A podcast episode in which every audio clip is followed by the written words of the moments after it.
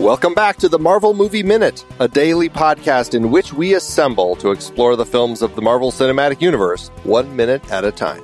In this, our sixth season, we are looking at The Avengers. I'm Andy Nelson from the Next Reel Film Podcast. And I'm Pete Wright, and I certainly don't know what we lost. Today we're talking about Minute twenty-two, which begins with a furious beating and ends with a Fury conceding. Oh, my God. I know. I know. That just I know. happened out loud. It just, it did. It really, you know, I worked on that too, which is, is I know. I know. You should sleep on that. uh, joining us on the show today, we have author Matthew Costello, the man behind Secret Identity Crisis, comic books and the unmasking of Cold War America, back from last season. Hello, Matthew. Hi, Andy. Hi, Pete. Good to have you back, Matthew. Good to be here. Yeah, we are thrilled to have you. Um, you know, we had you on last season talking about uh, Captain America, and uh, you know, your your book talks about Cold War America, comic books, all that sort of stuff. And this is definitely a, a Captain America, a Steve Rogers centric minute. And I'm just wondering if there's a particular reason you wanted to discuss this minute with him, or or what. And I figured let's start there. Well, there there are a couple of things I like about this minute that focus on Steve. One is is the sort of the way it's set up so that clearly he has been frustrated and working through these issues for some time. This is not the first time he has had flashbacks and gotten angry and punched the bag away, which is why there are six more bags on the ground, all taped up, ready to be hung up there. This is sort of a ready thing that he's been doing. We come into this moment where Steve is very frustrated. He's frustrated because in the comic books, he's a man out of time, and that's sort of what is positioned here. However, what happens by making him sort of this frustrated man out of time, they really alter him from the way he was in Captain America, the First Avenger, and they change his role a little bit. Where in the First Avenger, Captain America was this avatar of everyman America, this democratic force, right? I'm, I can do this all day. I'm just a kid from Brooklyn with his multicultural um, howling commandos that he works with. Here, he becomes this very conservative figure about, well, what have we lost, right? We've done some things right, but what have we lost? Part of what he's lost is Peggy, clearly, right? That's brought in with that, the image of her. But it's also that he's he's he's sort of a grumpy old man in this picture, in this moment. He's, yeah, he's, old man he's yelling Bob at Dole. Clouds a little bit. He's Bob right. Dole, right? We got to go back and get what we lost. Go back to that golden age. I want to build a bridge to the past. Right. And so this this really is the moment, I think, when we start to see what will become really, I think, the the, the right-wing conservatism of the Marvel Cinematic Universe that starts to take off here. I don't, I'm almost not sure it's absolutely intentional here, but it's really starting. This film is more than any of the others, right, a nine eleven revenge fantasy. Mm. And this is where we start to see that come. Yeah, interesting perspective. And uh, at, at this point in particular, talking with Steve here, as we have, you know, him dealing with emotions, he's kind of got this emotional outburst from things that he's thinking about and remembering. And then he has this conversation with Nick about, uh, you know, the fact that they won, but they never they never say what we lost. Like this whole thing, this side of looking at Um, an attack or, or whatever the case may be, as he's talking about, and and kind of the emotional uh, perspective that we're getting from this character. So it's definitely an interesting element that we have in this particular scene. It is interesting. I've I've never looked at it quite the way you just presented, Matthew. And I, I because for me, this minute in particular hinges on survivor's guilt, that so much of his rage is tied in those first like six seconds where we have the clip of him frozen and them saying, my God, this guy's still alive. And then he punches the bag across the room, right? That's like that explosive energy of rage that he's in. A, he's a man out of time. He's uncertain. He doesn't know what's going on.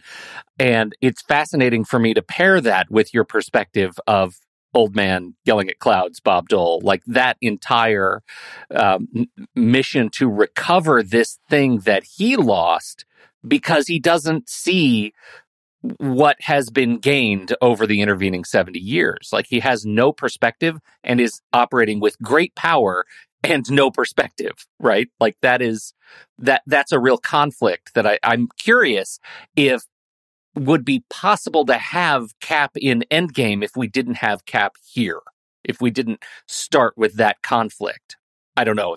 I mean, that's probably a conversation for about three thousand eight hundred episodes from right now, but it does, it, it is provocative for me. I, I actually like the Survivor's Guilt. I mean, that fits in well. It also fits with the Bob Dole moment. I mean, he was a, he was a yeah. World War Two hero, right? Right. Um, exactly. And, and I, I think that, that, that moment right there, that, that idea that, you know, we've, we've achieved a certain degree of greatness, but what have we lost? Comes right at that moment when nine eleven comes in. That's the that's the height of sort of U S post-Cold War triumphal imperialism, right? Here we are. Right? Yes. We've even got people writing about how we need to be an empire again. Um, and at that moment, boom, we get attacked. Uh, the Twin Towers fall. And here, right, Fury's right there. We've got a lot right, but we've done some things wrong. But the attack is about to come. And they, they with Loki out there, and we see what's implicit. Right. So, yeah, I think there's I think there's a lot going on right there. There's a lot going on with that character. And I think that that move from sort of survivor's guilt to cultural loss is, I mean, it's done in a in a whiplash second. And so they are twinned very carefully there. I wonder if it's, to a certain extent, working against the way that that we're talking about it here, is that so much of the flashbacks are Peggy-centric, and to a certain extent, it there's an element of it where it's like, is he just upset that he lost Peggy and, and he had to put the plane down, but now he is gone from Peggy? You know, there was a deleted scene that came before this minute, before he comes to the boxing gym, that uh, where he's looking at a file of, of many of the people, and he almost calls Peggy. And so there is that draw to her as this person. And when he's talking about, well, they don't talk about what we've lost, you could almost read it like, is he just thinking about what he personally has lost as far as this connection to Peggy, this dance and all that? And I can't help but wonder, like, is the flashback to a certain extent working against this idea of a bigger picture instead of talking more specifically about the, the things that he was involved in in the war effort? Pete sort of twinned them in the right way. I mean, it, it, I think it links them all together as we move from Peggy through survivors to cultural loss. I mean, it's just, it's why the mo- mo- minute is so important, I think, because it's there's just so much going on in that one minute in Steve's reaction and his reaction to Fury that brings him here. Yeah. Just as a quick aside, right?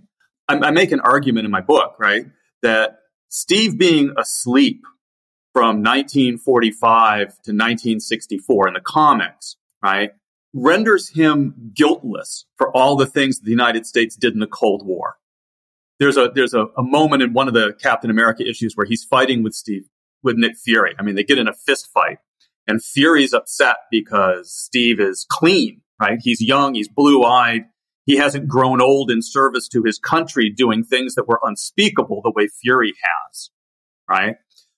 That's not here, right? That notion that that Steve, the things we've done wrong are not the things Steve has done wrong. Steve is not portrayed as innocent here. He's portrayed as, as he may perceive himself as innocent, but his anger sort of makes that innocence lose its power in some way. It's not a critique of the modern world. It's a it's, it's a grumpy old man claim in some way. That's really interesting, though. Does you do you find that unfounded anger for the character? Because it's I mean he he by all intents and purposes, what they gave us in this Steve is just the same Steve they gave us in the comic. A guy who was asleep for seventy years. He did good stuff, and now he's back. Why are you so angry, Steve? Yeah. I'm not necessarily sure it's unfounded because he feels he's lost Peggy, he fe- and it may be survivor guilt, but sort of ideologically, right, it undermines the character's ability to be an observer of the modern moment, right? Yeah, yeah. Which is going to show up again in Ultron when when he just comes out as this anachronism language, right? Um, yeah, right. And that's where he's not even, it, it, it's just he's an old fart at that point. He's just... Right. It's not ideological. Yeah, they took the good jokes in this movie. I get that reference. And they turned it into, your, as you say, an, an anachronism. I think that's really important. I, I I think this this minute, what have we lost? The fact that he is asking the question, he knows the answer to one point, which is, I lost Peggy. I lost my youth. I lost my opportunity at a at a stable sort of life in the forties and fifties to, you know, what have we lost? I have no idea what I missed. And what you have created, Fury, is a mess. And that makes Cap ideologically messy yeah. in in starting here. It does make you wonder what he's been up to since he was unfrozen. Because what did you say it had been? The flashback scene, which again, it, it if you look at it in context of a flashback, it really doesn't make sense that he remembers that scene where he's being unfrozen. Like that, it, it plays as an odd right. element of a flashback to actually have. But that would have been October fifth, twenty eleven. Uh, and then he was flown to New York on October seventh, twenty eleven, woke up on October eighth, twenty eleven. That's what we see at the very end of Captain America, the First Avenger. Today is March second, twenty twelve. So it's been almost seven full months. And I do wonder, and again, that there was that deleted scene of him kind of wandering aimlessly, but we don't get that here. We just get him coming to the gym and he's angry and he's having memories. But it does make me wonder, it's like, what has Steve been doing all this time? Is he just... Is he doing anything? Is he working? Is he kind of just on a government pension? Is he just wandering around? Like, I, I have no sense as to what he's doing. And so, I don't know. I guess it ends up feeling kind of strange because, I mean, when, when Nick comes in here, it seems like they haven't really had any interaction in the last seven months. Well, it's because he's just been hanging out in the gym for seven straight months. He hasn't been outside. He's been breaking bags that are sitting there on the ground all taped up. He breaks the bags. These are the, the last bag. six bags. It's been a much bigger pile before we got to this. Huge. Nick said, hey, Cap, I know you have to adjust. Here's fourteen hundred bags. We need right. you to just work through these, and then I'll come give you I'll a mission. I'll be back when, you're, when you get down yeah. to the last half dozen or so. yeah. No, it's, I mean, it is, uh, story-wise, I, I get it. We need to obviously come in at some particular point, and coming in it, with this character when he's kind of going through this emotional thing, I mean, it gives us a place to start the conversation with him as a character in the film, as opposed to seeing him on a mission or something. But I don't know, part of me wonders if if it would have been... It, what it would have said about the character if we came in on him like we did with Black Widow, where he was mid-mission and we kind of get this little mission with him before Nick comes in and says, hey, we need to connect. I mean, would that have shifted things for you in any positive way, or or would that not have worked at all? Well, I, I do think he's, I mean, he's seventy years out of date. I mean, it's going to take a little time for him to be, you know, become mission ready for anything. Um, and so I think he probably has been largely hanging out in the gym at S H I E L D, you know, and, and wandering the streets a little bit. Um, he's got some money. He's got seventy years of back pay, uh, you know, at a captain's salary, which, you know, uh, in nineteen forty-two dollars, that was actually probably some money. So we can't see him come in mid-mission, right? We've got to see him at this point. And I, I, I'm not sure what would be gained by showing him wandering all that much, um, because we do get frustration. We get loss. We get a variety of reasons. It might be frustration. Um, but we also still get him referring to Fury as sir, right? I mean, he's still a soldier. He's still in that mindset, right? And so he hasn't he hasn't left, really, the building in some ways. And and it's not like they don't ever pay that off either, because we do get him in mid-mission in just the next movie. They open with him right in, um, in um, Winter Soldier, and he's jumping onto the boat. Uh, so we, we do get to see what he looks like when he is mission ready after this. But I think I, I actually think it's an interesting pairing for n- narratively for, uh, you know, if no other reason than they chose to give some of this scene as post credits to the last movie, right? To, to, to show us him with the punching bag and Fury coming in as a teaser to the Avengers trailer at the end of the last movie. Um, it, it was not this complete cut, and we didn't get the whole flashback, but we do get already it's elements, right? yeah, elements of it, like seven months later. And I think it's it it's always been a little bit of a puzzle to me how they they introduce him into uh, into this movie using something we've already seen, because it sets the movie's time as slightly overlapping uh, the the la- the end of the last movie, which which I think is is an interesting choice. But now all I can see is the fact that he wasn't actually awake when he was frozen, and they were saying, "This guy's still alive," and I'm never going to be able to unsee that. Thank you, Andy. Well, and actually, here's an interesting question. Like, do you think, I mean, they, they retrieve the body. Obviously, it's an important element for S H I E L D to recover this body. Do you think that their intentions initially with the recovering the body of Captain America, were they going to pull blood from him to try to redevelop Erskine's formula? Because obviously, it's very much a surprise to these scientists that this person is alive.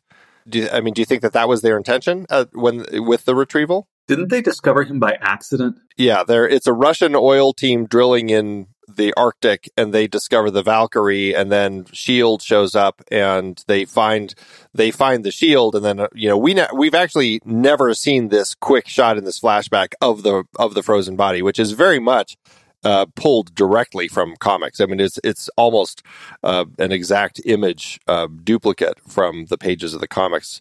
But yeah, it's it's an interesting thing to kind of include the fact that they su- were surprised they recovered him, but the fact that they recovered him, I was just like, I mean, they probably were just hoping to s- continue figuring out the super soldier serum is w- the way I see it.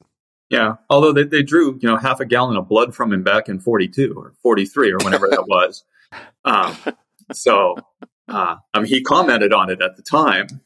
Yeah, right, right.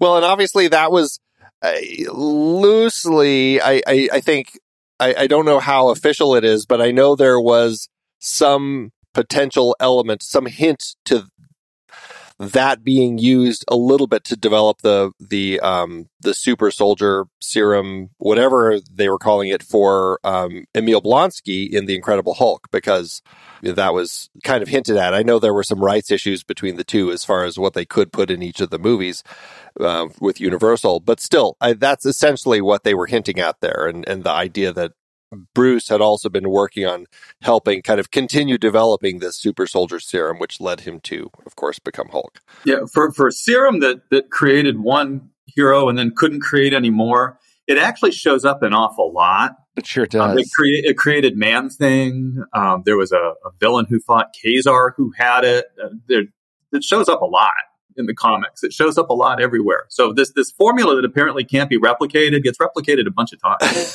Right. This, yeah, think... it should. All this equipment should be in the Indiana Jones warehouse. Like, there's that. I think that I didn't I read somewhere that they're um, having um, the Leader come back because we saw him hinted at in in The Incredible Hulk, and that was again somebody who had been fiddling around with all of that sort of stuff. So there's more. Fun, fun, fun. Yeah. You've read a lot of Captain America, and I feel like we talked about this when we were talking about Captain America, and I, I seem to recall that Captain America, with the super soldier serum, it really enhanced all of his senses. Uh, is that accurate, or is that something that changed from, from writer to writer? It, it, it varies over time. Um, yeah, it enhances his senses. So he's quicker, his, his memory's better, um, he's a better strategist, he's got he's stronger. He's supposed to have like all his stuff working at peak strength.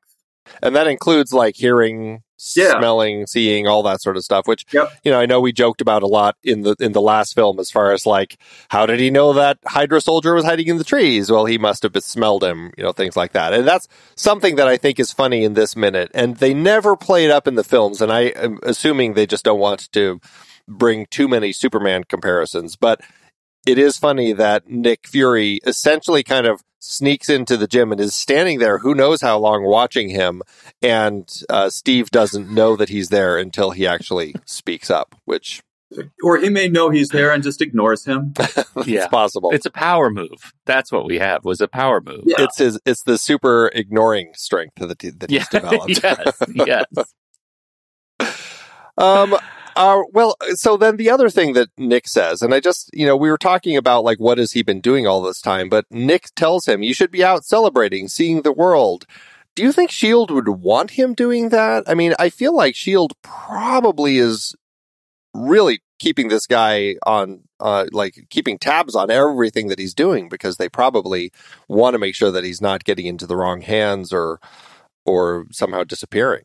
I would assume so. I mean, I would agree with that. I think probably part of his his frustration, right, um, is that what S H I E L D lets him see of the world around him is not, I mean, is it Times Square? I mean, that's what he sees at the end of, of is, is that all they let him see? Right, right. You know, just, you know, bustling urban environment that's that's you know overlit and screaming with street people, and I, I would probably think I'd want to stay inside and punch some bags too if that's all they let me see. And yet, at a minimum, you guys, Captain America, the first Avenger, we see Cap do this one thing twice in the his first timeline, and we never see him do it again. And we have no record that he ever does it in his seven months leading up to the punching bag institu- incident. And that is go to a movie. The kid loves movies, and we never see him do it again. They should have done that. The entire Infinity Saga could have been wiped out had he just seen a modern movie, maybe. You never know.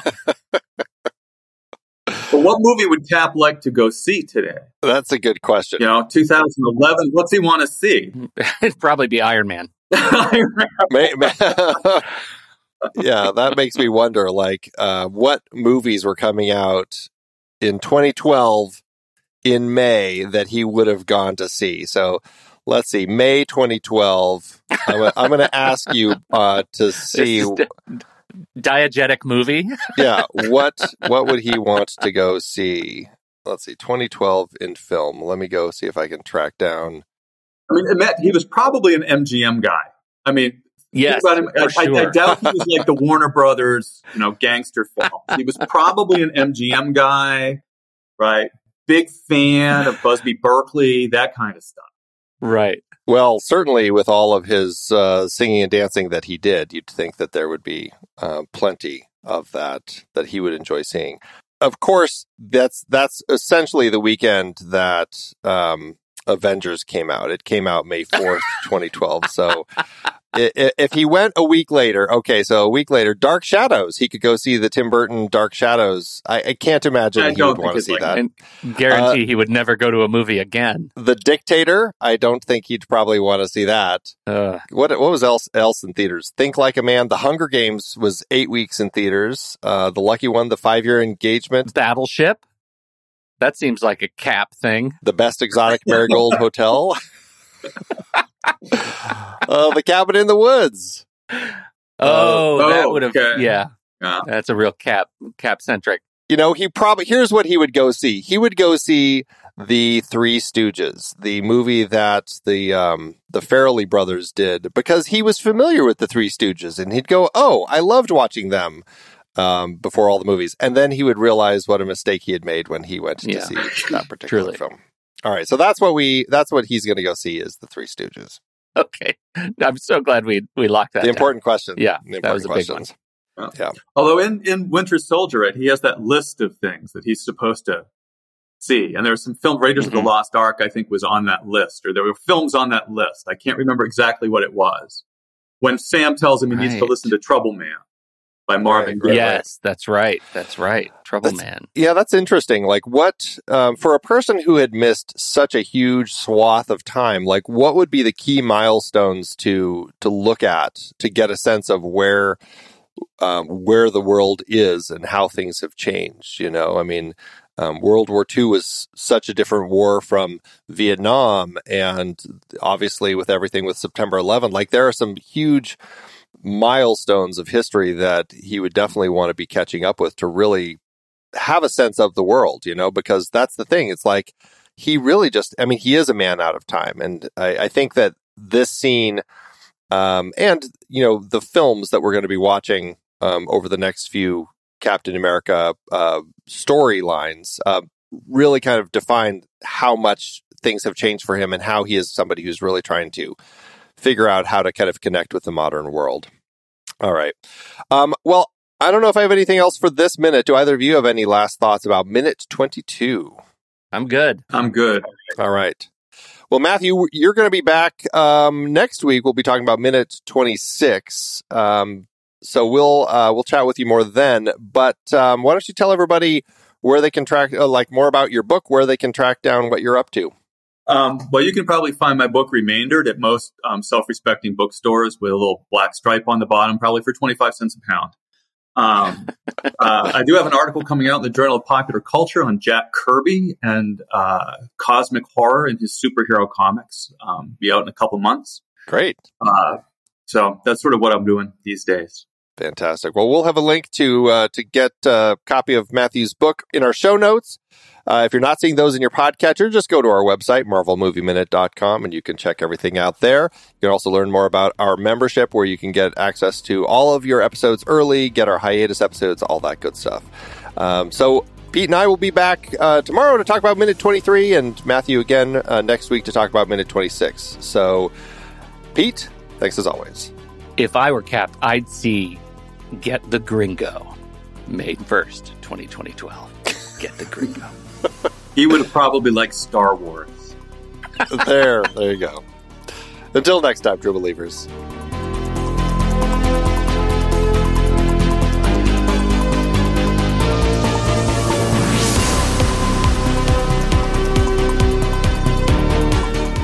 Marvel Movie Minute is a production of True Story F M, engineering by Andy Nelson. This season's music is Message to the World by Anthony Vega, and this season's show art is by Winston Yabo. Find the show at true story dot f m. If your podcast app allows ratings and reviews, please consider doing that for our show.